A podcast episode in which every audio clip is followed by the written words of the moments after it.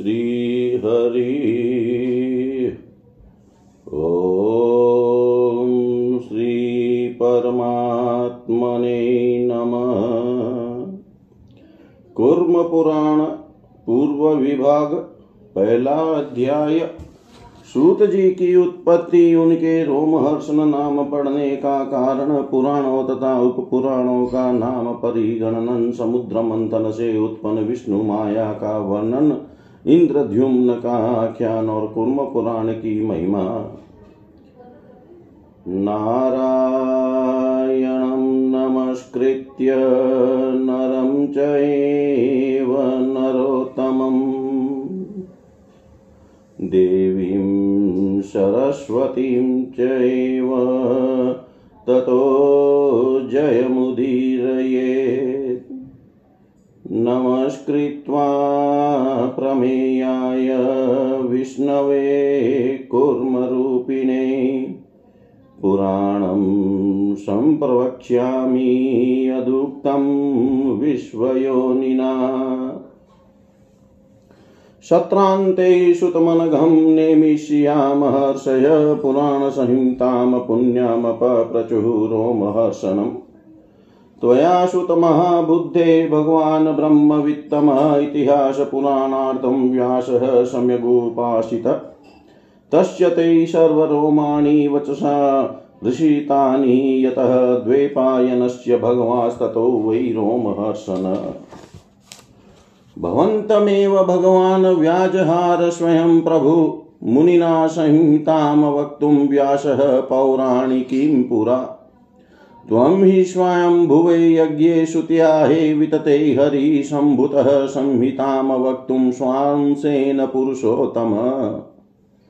तस्माद् भवन्तं पृच्छ्राम पुराणं कौर्ममुत्तमं वक्तुर्महर्षि चास्माकं पुराणार्थविशारद। मुनीनां वचनं श्रुत्वा सुतः पौराणिकोत्तमः प्रणम्य मनसा प्राह गुरुं सत्यवती सुतं रोमहर्षनुवाच नमस्कृत्वा जगद्योनिं कूर्मरूपधरं हरिं वक्ष्यै पौराणिकीं दिव्यां कथां पापप्रणाशिनीं यां श्रुत्वा पापकर्मापि गच्छेत परमां गतिम्। न नास्तिके कथां पुण्यामिमां ब्रूयात् कदाचन। श्रद्धानाय, शान्ताय, धर्मिकाय द्विजातमे। श्रद्धधानाय शान्ताय धार्मिकाय द्विजातये इमां कथामनुब्रूयात् साक्षान्नारायणेरिताम् सर्गश्च प्रतिसर्गश्च वंशो मन्वन्तराणि च वंशानुचरितं चेव पुराणं पञ्चलक्षणम्। ब्राह्मं पुराणं प्रथमं, पाद्मं वैष्णवमेव च। शैवं भागवतं चेव भविष्यं नारदीयकम्। मार्कण्डेयं, मथाग्नेयं ब्रह्मवैवर्तमेव च। लिङ्गं तथा च वाराहं स्कान्दं वामनमेव च।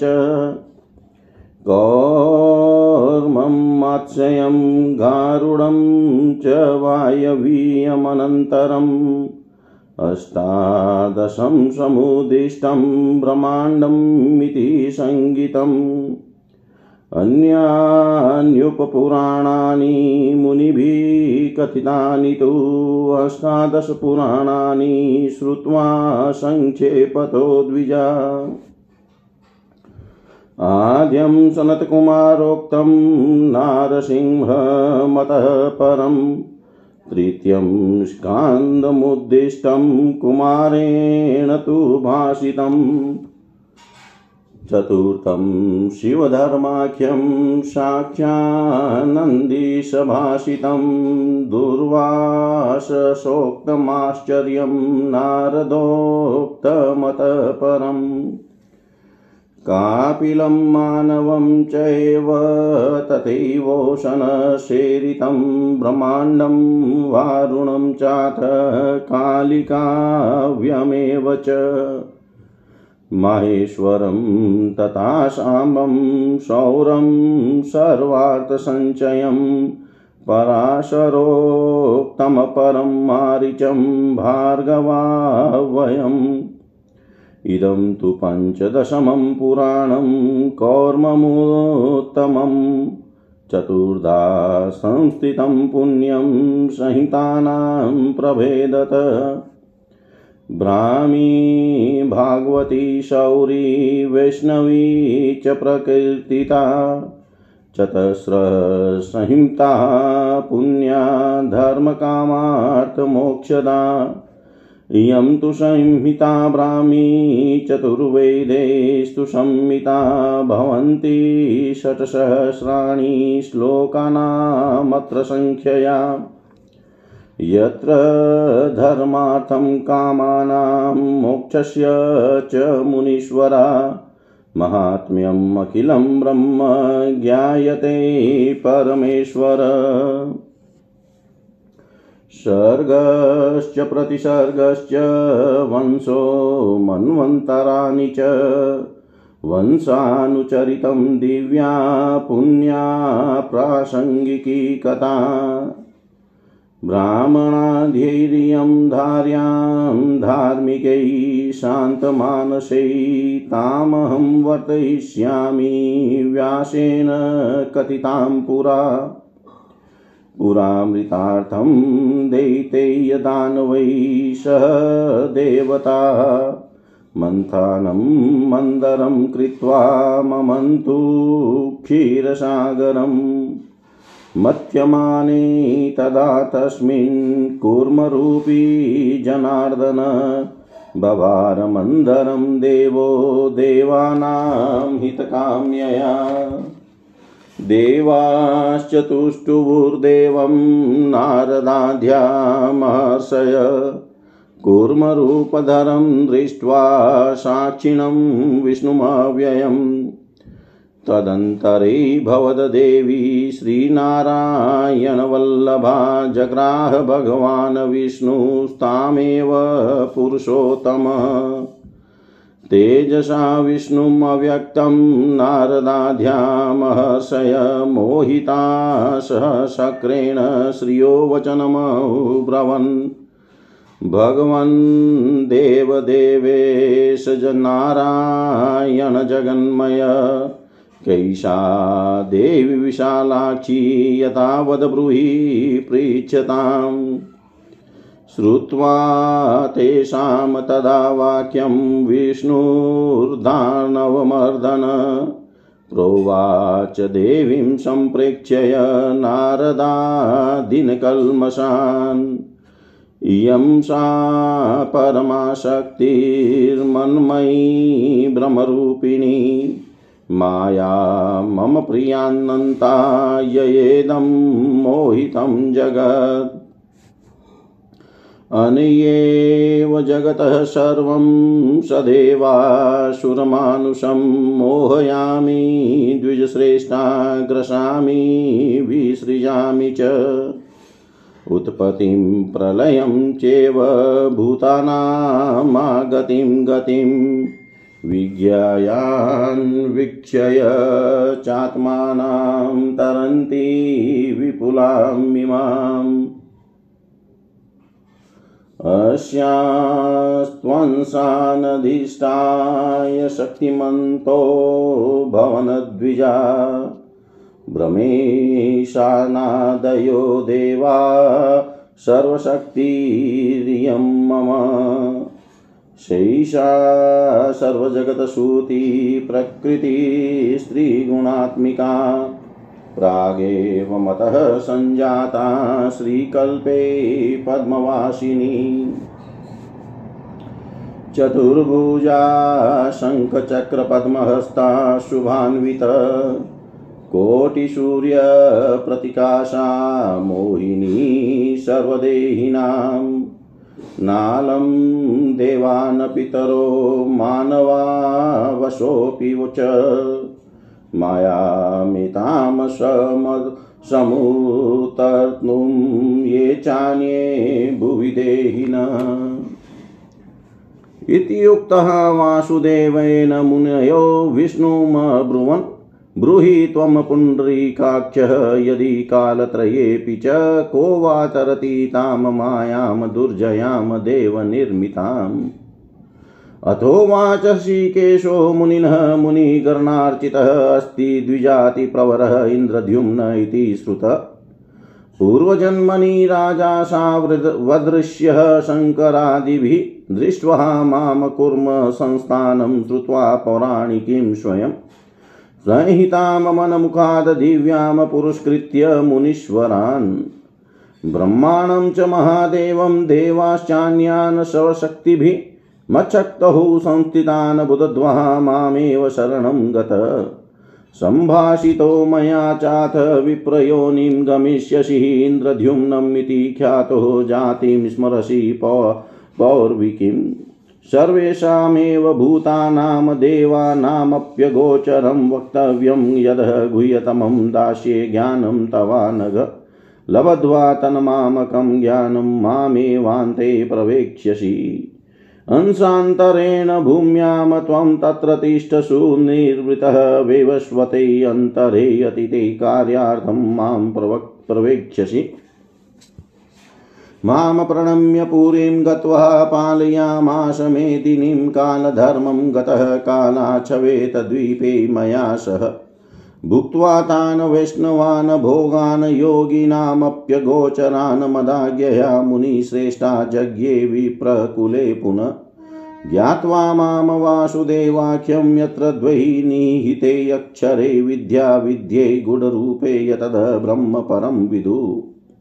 सोऽर्चयामाश भूतानामाश्रयं परमेश्वरं व्रतोपवासः नियमैर्होमैर्ब्राह्मणतर्पणे तदाशिस्तनमस्कारः स्तः निष्ठस्तत्परायण आराधयन् महादेवं योगिनां हृदि संस्थितम् तस्यैव वर्तमानस्य कदाचित् परमा कलास्वरूपं दर्शयामास दिव्यं विष्णुसमुद्भवम्। दृष्ट्वा प्रणम्य शिरसा विष्णोर्भगवतः प्रियाँ संस्तूय विविधैः स्तोत्रैः कृताञ्जलिरभाषत इन्द्रद्युम्न उवाच। का त्वं देवि विशालाक्षि, विष्णुचिह्नाङ्किते शुभे याथा तथ्येन वै भावं तवेदानीं ब्रवीहि मे तस्य तद्वाक्यम् आकर्ण्यः सुप्रसन्ना सुमङ्गला हसन्ति संस्मरण विष्णुं प्रियं ब्रह्माणमब्रवीत्। न माँ पश्यन्ति मुनयो देवः शक्रपुरोगमः नारायणात्मिका चैकः मायां तन्मया परा। न मे नारायणादभेदो विद्यते हि विचारतः तन्मयाहं परं ब्रह्म स विष्णुः परमेश्वर। ये अर्चयन्ति ह्यभूतानामाश्रयं परमेश्वरं ज्ञानेन कर्मयोगेन न तेषां प्रभावाम्यहम्। तस्मादनादिनिधनं तस्मादनादिनिधनं कर्मयोगपरायणः ज्ञानेनाराधयानन्तं ततो मोक्षं वाप्स्यति। इति उक्तः स मुनिश्रेष्ठ इन्द्रद्युम्नो महामतिः प्रणम्य शीर्षा देवीं प्राञ्जलिर्पुनरब्रवीत्। कथं स भगवानिशः शाश्वतो निष्कलो अच्युतः? ज्ञातुं हि शक्यते देवी ब्रूहि मे परमेश्वरी। एवमुक्तात् विप्रेण देवी कमलवासिनी साक्षा नारायणो ज्ञानं दास्यतीत्याह तं मुनिम्।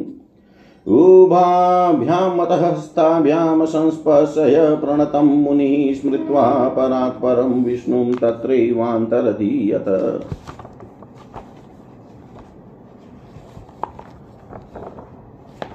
सोऽपि नारायणं द्रष्टुं परमेण समाधिनाराधयदर्शिकेशं प्रणतार्ति प्रभञ्जनम् ततो बहुतिते काले गते नारायण स्वयं प्रादुरासीन्न महायोगी पीतवासा जगन्मय।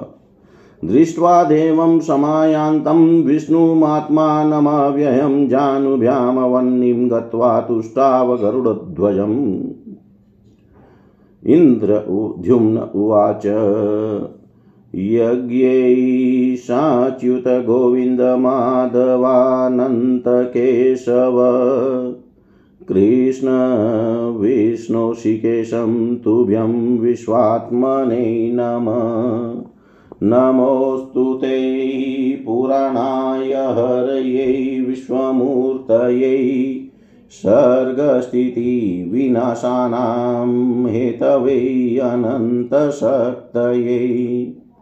निर्गुणाय नमस्तुभ्यं निष्कलायामलात्मने पुरुषाय नमस्तुभ्यं विश्वरूपाय ते नमः। नमस्ते वासुदेवाय।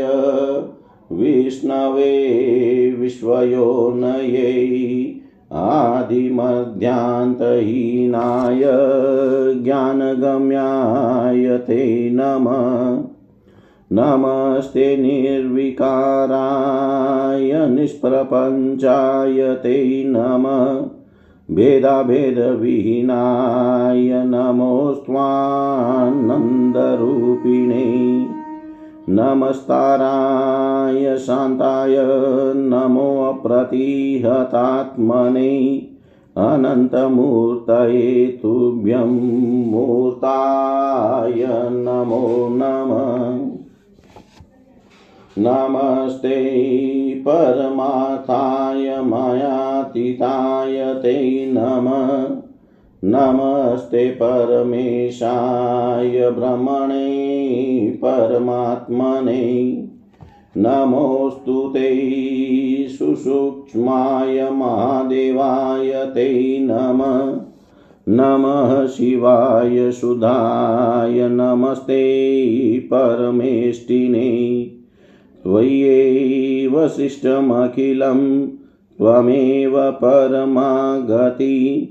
त्वं पिता सर्वभूतानां, त्वं माता पुरुषोत्तम, त्वं क्षरं परं धाम, चिन्मात्रं व्योमनिष्कलं सर्वस्याधारमव्यक्तमनन्तं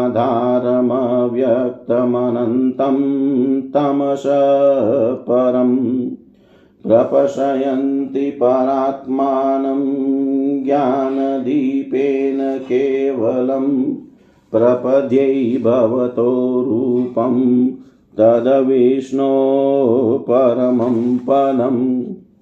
एवं स्तुवन्तं भगवान् भूतात्मा भूतभावन उभाभ्यामतः हस्ताभ्यां पस्पसम्प्रशनी स्पृष्टमात्रो भगवता विष्णुना मुनिपुङ्गव यथावत परमं तत्त्वं ज्ञातवास्तत्प्रसादत ततप्रहृष्टमनसा प्रणिपत्य जनार्दनं प्रोवाचो निद्रपद्माक्षं पतिवाससमच्युतं त्वत्प्रसादादसन्दिग्धमुत्पन्नं पुरुषोत्तम। ज्ञानं भ्रमेकविषयं परमानन्दसिद्धिदम्। नमो भगवते तुभ्यं वासुदेवाय वेदसे। किं करिष्यामि योगेश तन्मे वद जगन्मय? श्रुत्वा नारायणो वाक्यमिन्द्रद्युम्नस्य माधव। उवाच सस्मितं वाक्यमशेषजगतो हितम्। उवाच सस्मितं वाक्यं शेषजगतो हितम्। श्रीभगवानुवाच वर्णाश्रमाचारवतां पुंसां देवो महेश्वर, ज्ञानेन भक्तियोगेन पूजनीयो न चान्यथा। विज्ञाय तत्परं तत्त्वं विभूतिं कार्यकारणं प्रवृत्तिं चापि मे ज्ञात्वा मोक्षातीश्वरम् अर्चयेत् सर्वसङ्गान् परित्यज्य ज्ञात्वा मायामयं जगतः द्वैतं भावयातमानं द्रक्ष्यसे परमेश्वर। त्रिविधा भावना भ्रमण प्रोच्यमाना निबोध मे एका मद्विषया तत्र द्वितीया व्यक्तसंश्रया अन्या च भावना भ्रामि विज्ञेया सा गुणातिगा आशामन्यतमां चातः भावनां भावयेद्बुधः शक्तः संश्रयेद्याद्यामित्येषा वेदिकी श्रुति। तस्मात् सर्वप्रयत्नेन तन्निष्ठः तत्परायणः समाराधय विश्वेश्वं, ततो मोक्षं वाप्स्यसि।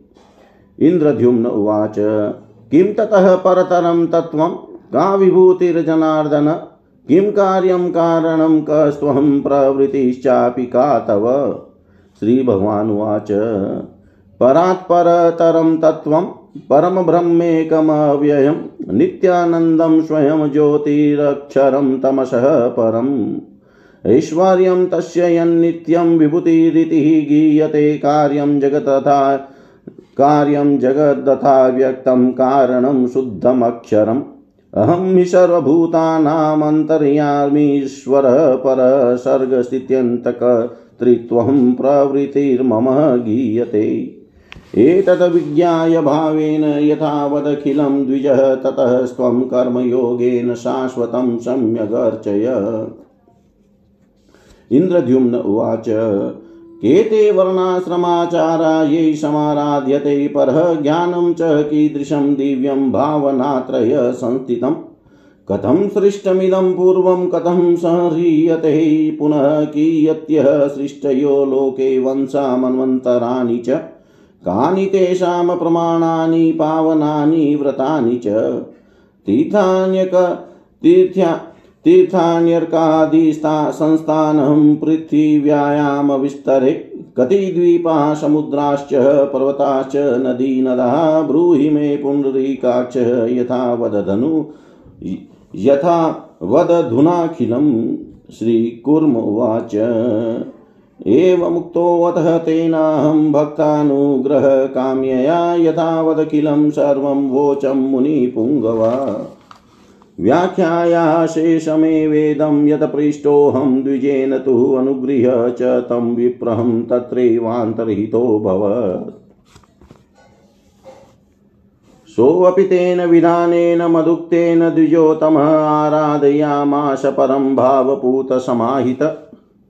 त्यक्त्वा पुत्रादिषु स्नेहं निर्द्वन्द्वो निष्परिग्रह सन्न्यस्य सर्वकर्माणि परमवैराग्यमाश्रित। आत्मन्यात्मानं न वीक्षय स्वात्मन्येवाखिलं जगतः सम्प्राप्य भावनामन्त्यां भ्रामीमक्षरपूर्विकाम्।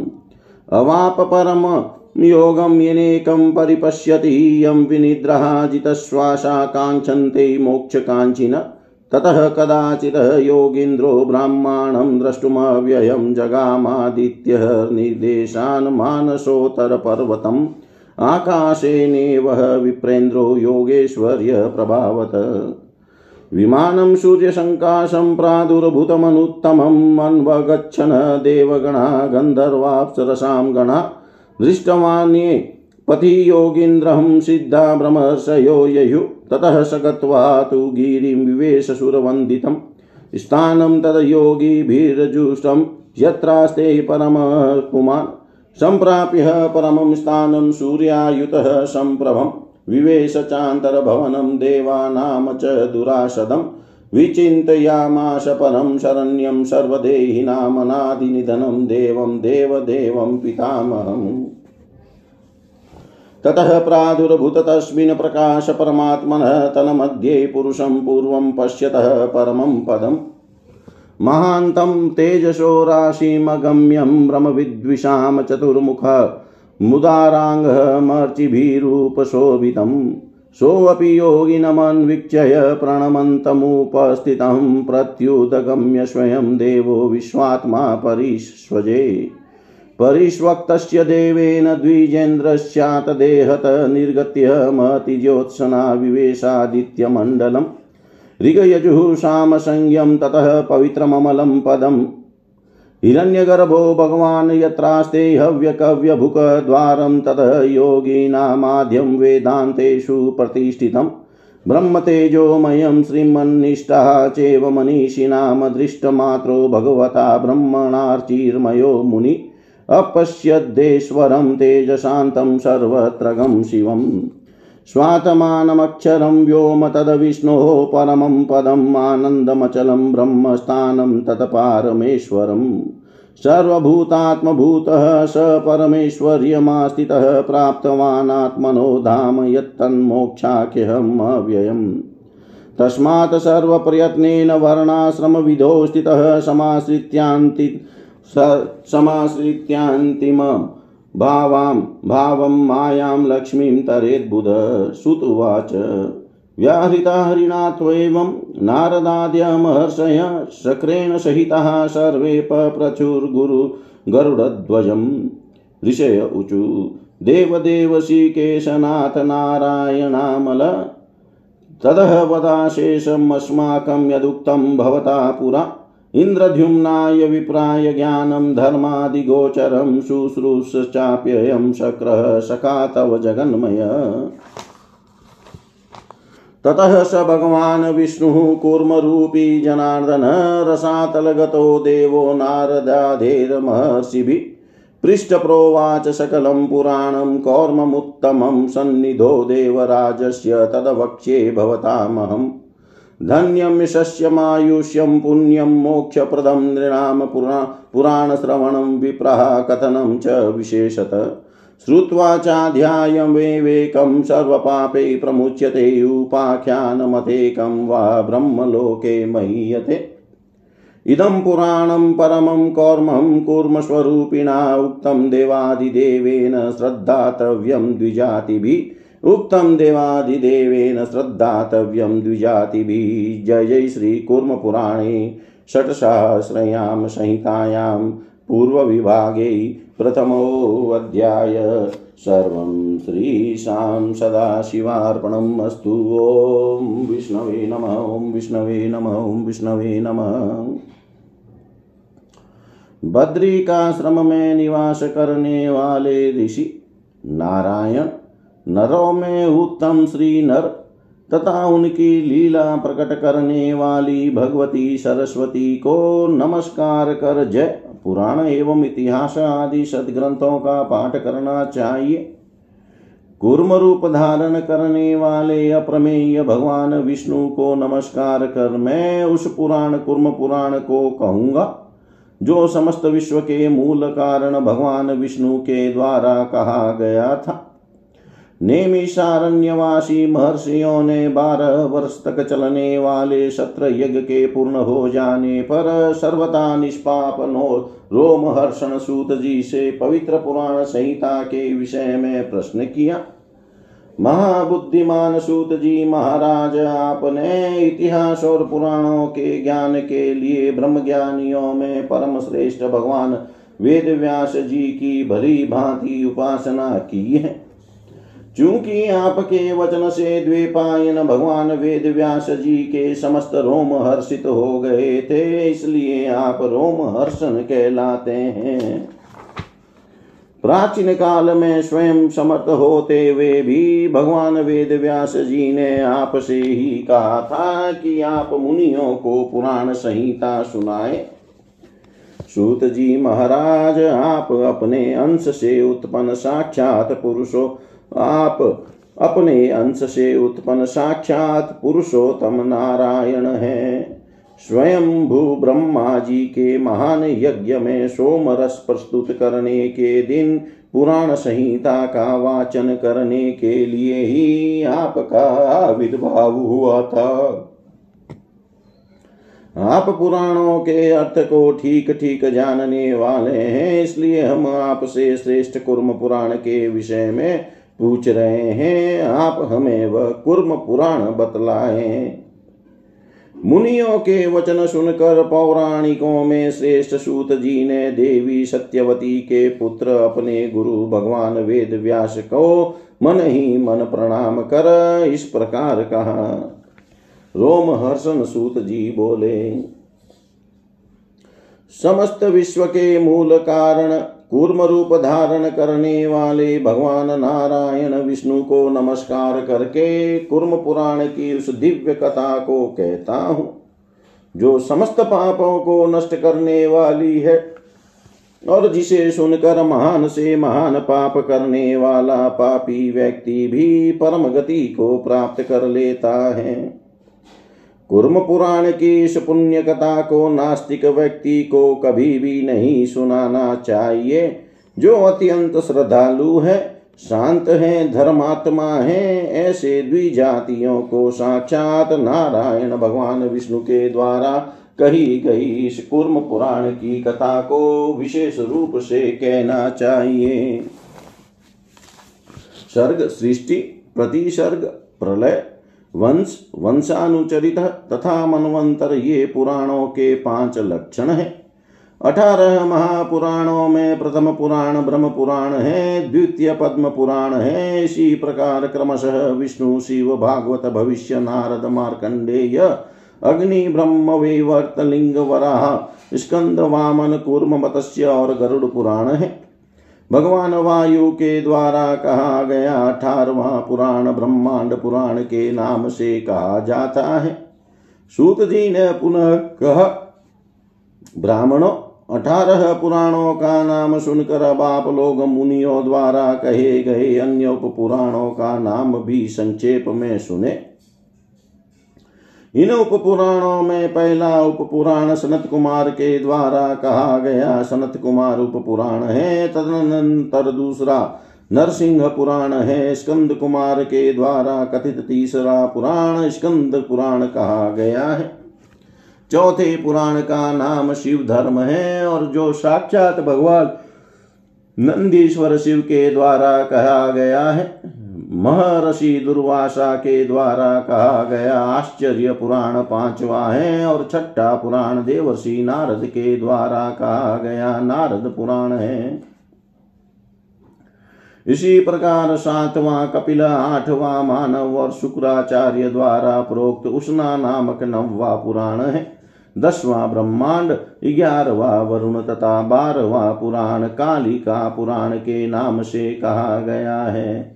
तेरहवा माहेश्वर पुराण, चौदहवा शाम पुराण तथा सभी प्रकार के अर्थों से युक्त पंद्रहवा सौर पुराण है।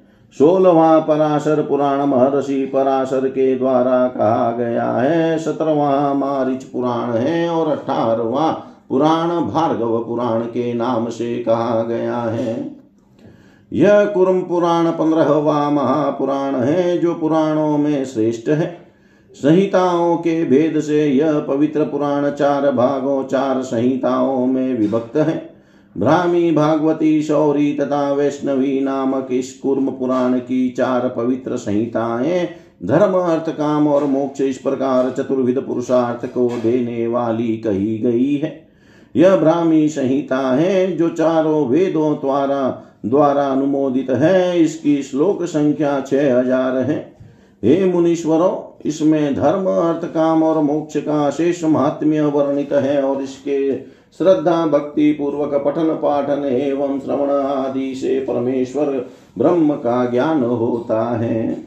इसमें सर्ग प्रतिसर्ग वंश मनवंतर तथा वंशानुचरित और दिव्य एवं पुण्य प्रासंगिक कथाएँ भी कही गई है।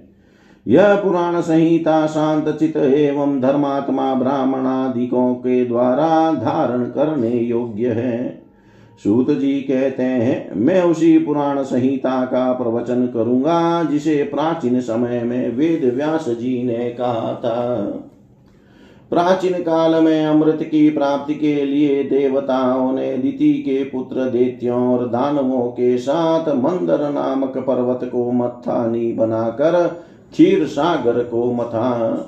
उस क्षीर सागर के मंथन किए जाते समय देवताओं के कल्याण की कामना से जनार्दन भगवान विष्णु ने कुर्म रूप धारण करके उस मंदराचल को ऊपर उठाए रखा।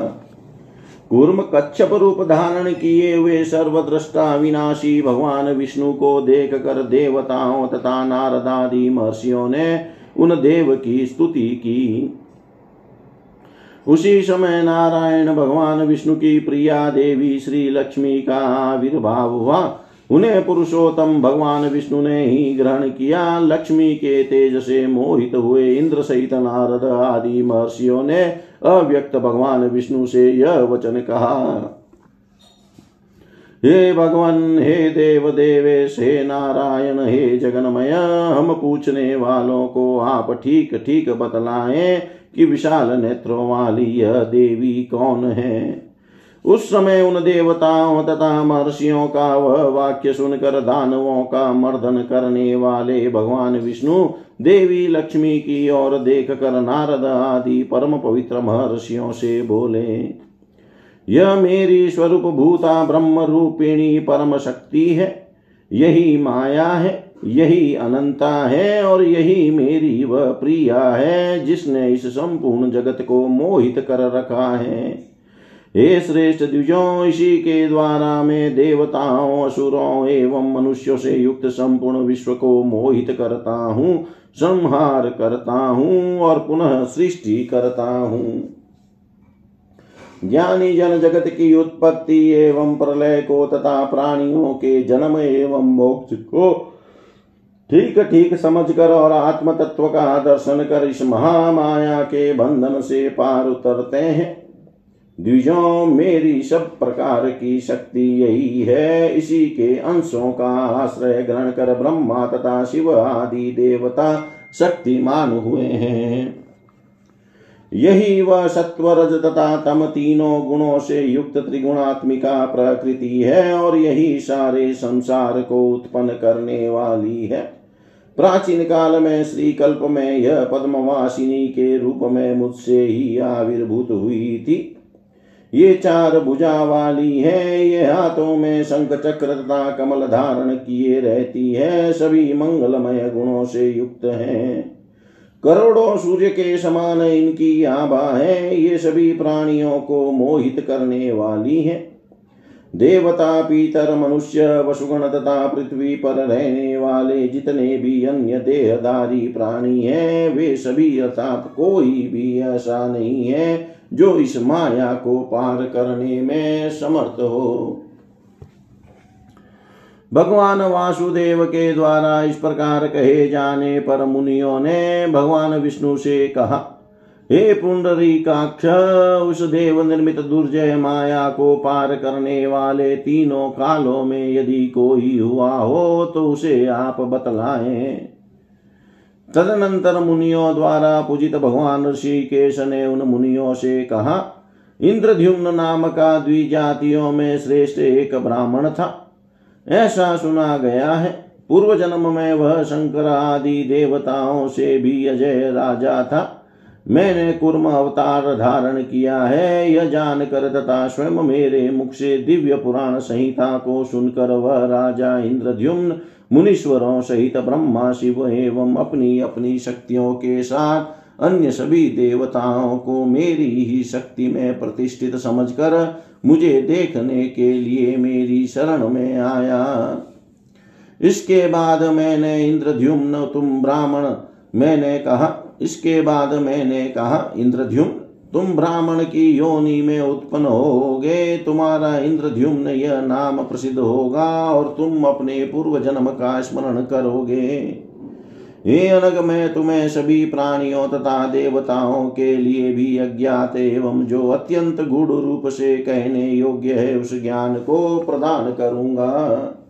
उस मेरे ज्ञान को प्राप्त कर तुम अंत समय में मुझमें ही प्रवे, प्रविष्ट हो जाओगे और अपने ही अंश से दूसरे रूप में तुम पृथ्वी पर शांति पूर्वक रहो वैवस्वत मनमंत्र के व्यतीत हो जाने पर तुम अभिष्ट कार्य के लिए मुझमें ही प्रविष्ट हो जाओगे।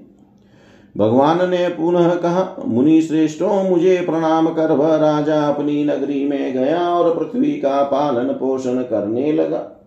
यथा समय मृत्यु होने पर वह मेरे स्थान श्वेत द्वीप को प्राप्त हुआ और वहाँ मेरे साथ योगियों के लिए भी अलभ्य दिव्य वैष्णव भोगों को भोग कर पुनः मेरी आज्ञा से ब्राह्मण कुल में उत्पन्न हुआ।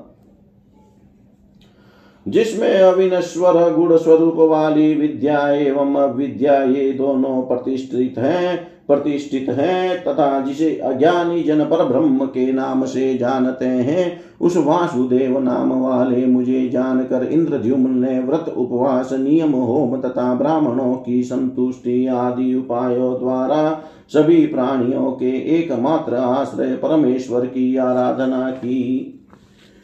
वह उन्हीं की मंगल कामना करते हुए उन्हीं को नमस्कार करता था। उनमें ही उनकी अनन्य निष्ठा थी और तथा वह उन्हीं के आश्रित होकर योगियों के हृदय प्रदेश में विराजमान रहने वाले महादेव की आराधना करने लगा।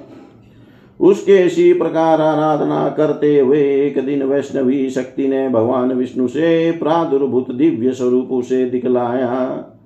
भगवान विष्णु की प्रिया देवी विष्णु प्रिया का दर्शन कर उसने सिर झुकाकर विनित भाव से उन्हें प्रणाम किया और विविध स्तुतियों के द्वारा उनकी स्तुति कर हाथ जोड़ कर कहा।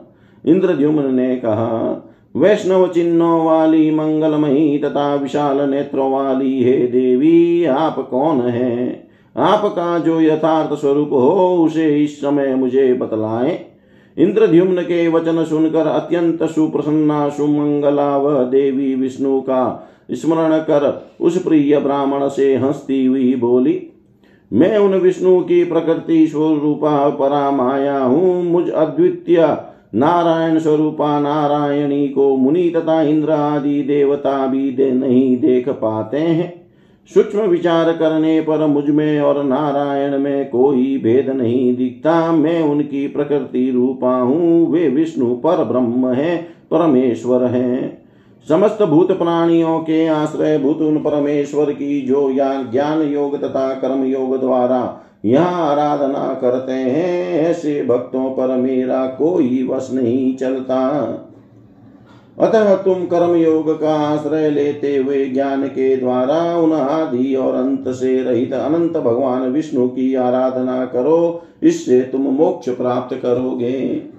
ऐसा कहे जाने पर अत्यंत बुद्धिमान मुनि श्रेष्ठ इंद्र इंद्रद्युम्न ने देवी को विनय पूर्वक प्रणाम किया और हाथ जोड़कर पुनः कहा, हे परमेश्वरी देवी, शाश्वत अखंड तथा अच्युत सबके स्वामी उन भगवान को किस प्रकार जाना जा सकता है, वह मुझे बतलाए।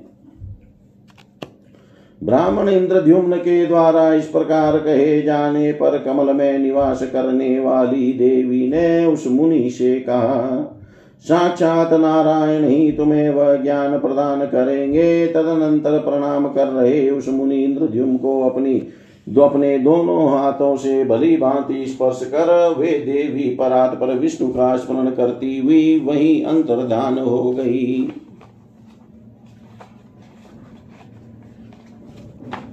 इंद्रद्युम्न भी शरणागत के दुखों को सर्वथा दूर कर देने वाले ऋषिकेश भगवान नारायण का दर्शन करने के लिए दीर्घकालीन समाधि में निरत होकर आराधना करने लगा। तत्पश्चात बहुत समय बीत जाने पर पिताम्बर धारी जगन मूर्ति महायोगी भगवान नारायण उसके सामने स्वयं प्रकट हो गए। अविनाशी परमात्मा भगवान विष्णु को आया हुआ देख कर घुटनों के बल पृथ्वी पर स्थित होकर वह गरुड़ ध्वज देव की स्तुति करने लगा। इंद्रद्युम्न ने कहा हे यज्ञों के स्वामी, अच्युत गोविंद, माधव, अनंत केशव, कृष्ण, विष्णु तथा श्रीकेश, आप विश्वात्मा को नमस्कार है। पुराण पुरुष विश्व मूर्ति है। हरि, आप सृष्टि स्थिति तथा प्रलय के मूल कारण है। आप अनंत शक्ति संपन्न है, आपको नमस्कार है, आप निर्गुण स्वरूप है, निष्कल एवं विमलात्मा है, आपको नमस्कार है।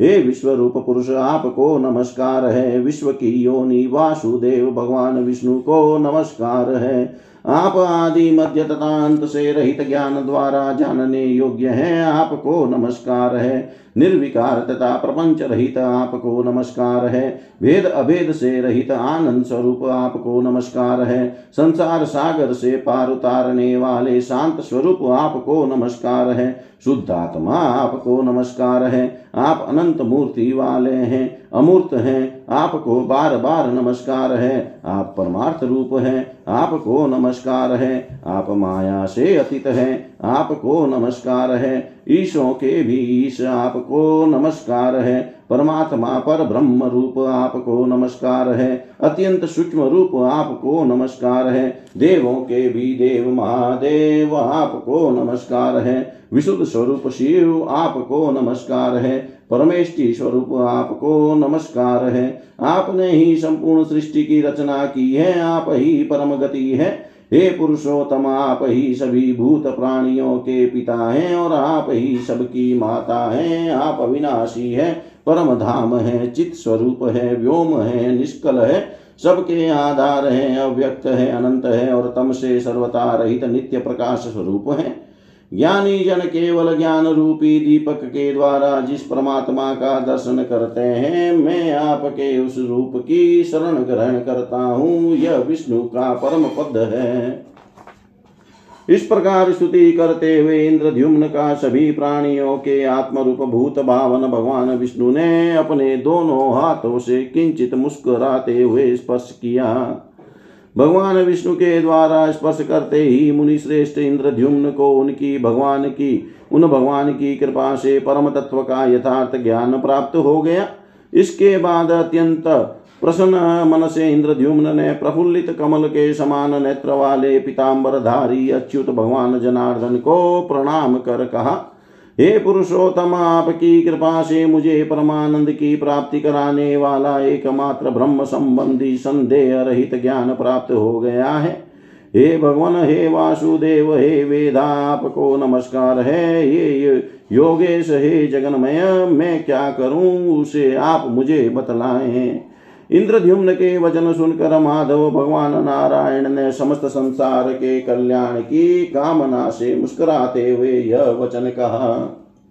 श्री भगवान बोले, वर्ण एवं आश्रम धर्म का पालन करने वाले व्यक्ति को चाहिए कि वे ज्ञान एवं भक्ति योग के द्वारा भगवान महेश्वर की पूजा करें, अन्य साधन से नहीं।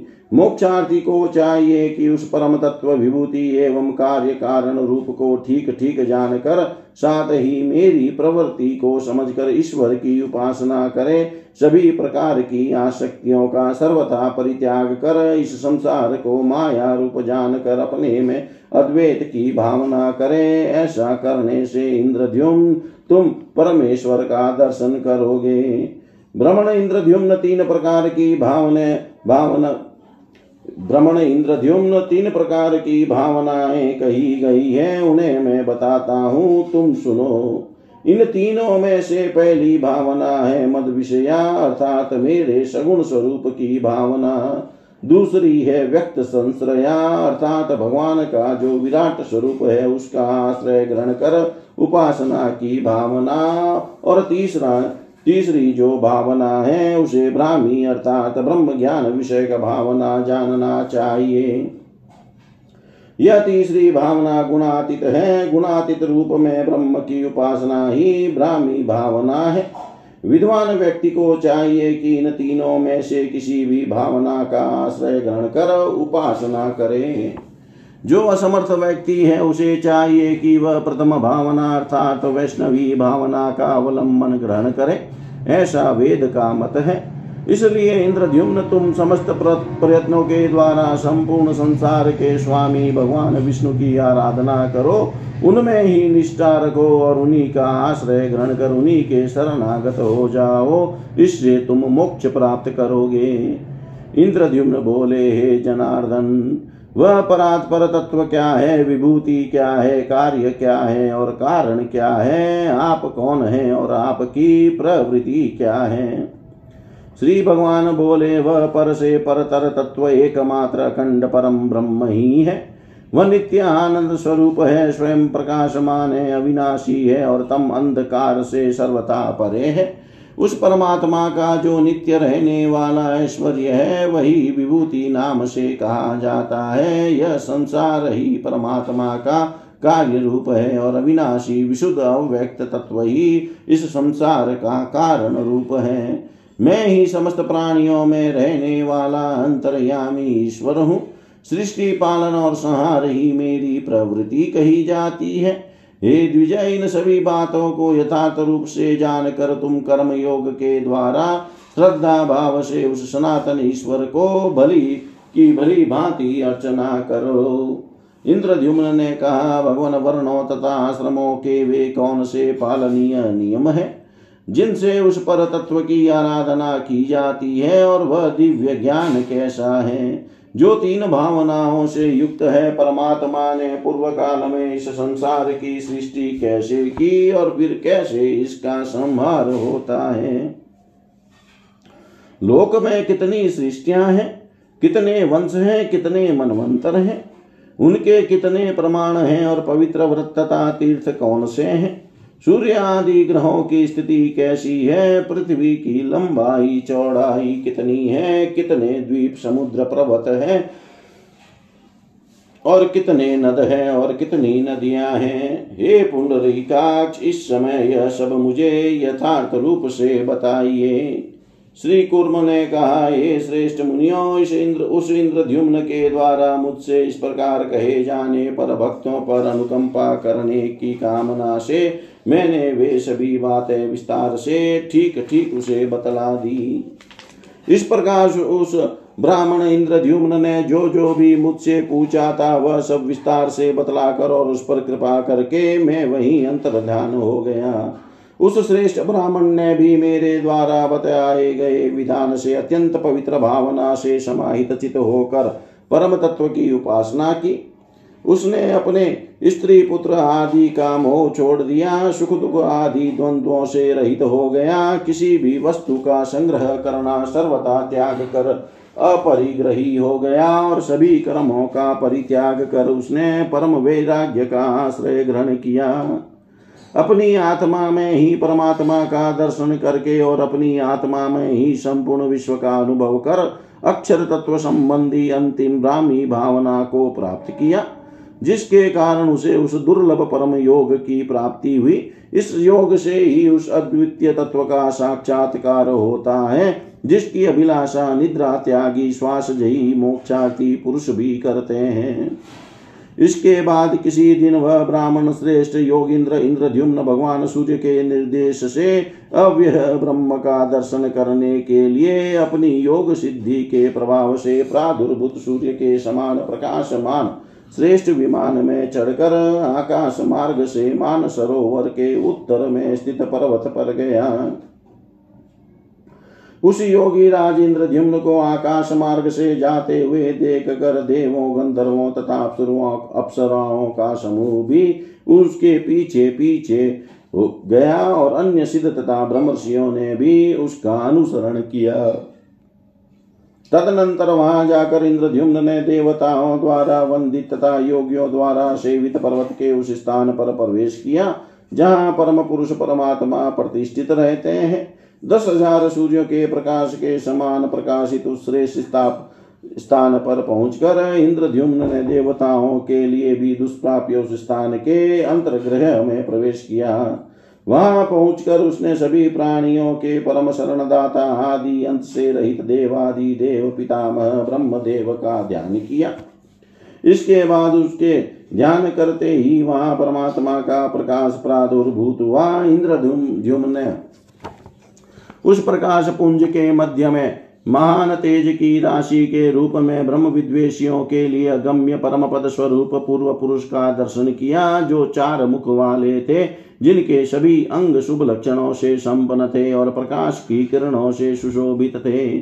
समीप में आए, प्रणाम करते हुए योगी इंद्रद्युम्न को देख कर वह विश्वात्मा ब्रह्मदेव स्वयं भी उसके समीप में गए और उसको अपने हृदय से लगाया। ब्रह्मदेव के द्वारा आलिंगन करते ही उस ब्रह्म, ब्राह्मण श्रेष्ठ इंद्रद्युम्न के शरीर से एक महान प्रकाश निकला, जो आदित्य मंडल में प्रविष्ट हो गया। वह पवित्र निर्मल पद आदित्य मंडल ऋग यजु एवं श्याम नाम वाला है। जिस स्थान में हव्य देवताओं को प्राप्त होने वाला हव्य, द्रव्य तथा कव्य पितरों को प्राप्त कराया जाने वाला श्राद्धीय पदार्थ का उपभोग करने वाले भगवान हिरण्य गर्भ निवास करते हैं। वह स्थान वेदांत में प्रतिपादित योगी जनों का आद्य प्रवेश द्वार है। ब्रह्म तेज से संपन्न है श्री युक्त है और वह मनुष्यों की निष्ठा भी है। भगवान ब्रह्मा के देखते ही देखते वह मुनीन्द्र द्युम्न तेज से संपन्न हो गया और उसने सर्वत्र व्याप्त परम कल्याणकारी, अत्यंत शांत, स्वात्म स्वरूप, अक्षर व्योम उस परमेश्वर संबंधी तेज को देखा। वह विष्णु का परम पद है, केवल आनंद रूप अचल पर वह ब्रह्म का स्थान परमेश्वर रूप है। सभी प्राणियों को अपनी ही आत्मा समझने वाला वह योगी इंद्र द्युम्न परम ऐश्वर्य में प्रतिष्ठित हो गया और उसने मोक्ष पद से कहे, जाने वाले उस अव्यय परमात्म धाम को प्राप्त कर लिया। इसलिए सभी प्रयत्नों से वर्ण एवं आश्रम के नियमों का पालन करते हुए अंतिम भाव का आश्रय ग्रहण कर विद्वान व्यक्ति को चाहिए कि वह लक्ष्मी रूप माया से पार उतरे। सूत जी बोले, हरि के द्वारा इस प्रकार कहने पर इंद्र सहित नारद आदि सभी महर्षियों ने गरुड़ ध्वज भगवान विष्णु से पूछा, ऋषियों ने कहा, हे देवादि देव, हे ऋषिकेश, हे नाथ, हे अमल रूप नारायण, जो आपने पूर्व काल में ब्राह्मण इंद्रद्युम्न धर्म से धर्मादि संबंधी ज्ञान कहा था, वह सब आप हमें बतलाए। हे जगन मूर्ति ये आपके सखा इंद्र भी सुनने के लिए इच्छुक हैं। इसके बाद सूत जी ने कहा, रसातल में स्थित कुर्म रूपी जनार्दन भगवान विष्णुदेव ने नारदादि महर्षियों के द्वारा इस प्रकार पूछे जाने पर जिस श्रेष्ठ संपूर्ण कुर्म पुराण को देवराज इंद्र के समीप सुनाया था, मैं उसे आप लोगों को सुनाता हूँ। हे ब्राह्मणों, इस कुर्म पुराण का सुनना मनुष्यों के लिए यश की प्राप्ति कराने वाला, दीर्घ आयु प्रदान कराने वाला पुण्य प्रदान कराने वाला कृत्य कराने वाला, तथा मोक्ष प्रदान कराने वाला है। इस पुराण के वाचन करने की तो और भी विशेष महिमा है। इसके मात्र एक अध्याय के सुनने से भी सभी प्रकार के पापों से व्यक्ति मुक्त हो जाता है। अधिक क्या कहा जाए, केवल एक उपाख्यान के श्रवण मात्र से ब्रह्मलोक में प्रतिष्ठा प्राप्त होती है। इस श्रेष्ठ कुर्म पुराण को कुर्म रूपधारी देवादि देव स्वयं भगवान विष्णु ने कहा है, द्विजातियों को इस पर अवश्य श्रद्धा रखनी चाहिए। जय जय श्री कुर्म पुराणे षट्सहस्रयां संहितायां पूर्व विभागे प्रथमोऽध्याय। सर्वं श्रीशां सदाशिवार्पणम् अस्तु। ॐ विष्णवे नमः, ॐ विष्णवे नमः, ॐ विष्णवे नमः।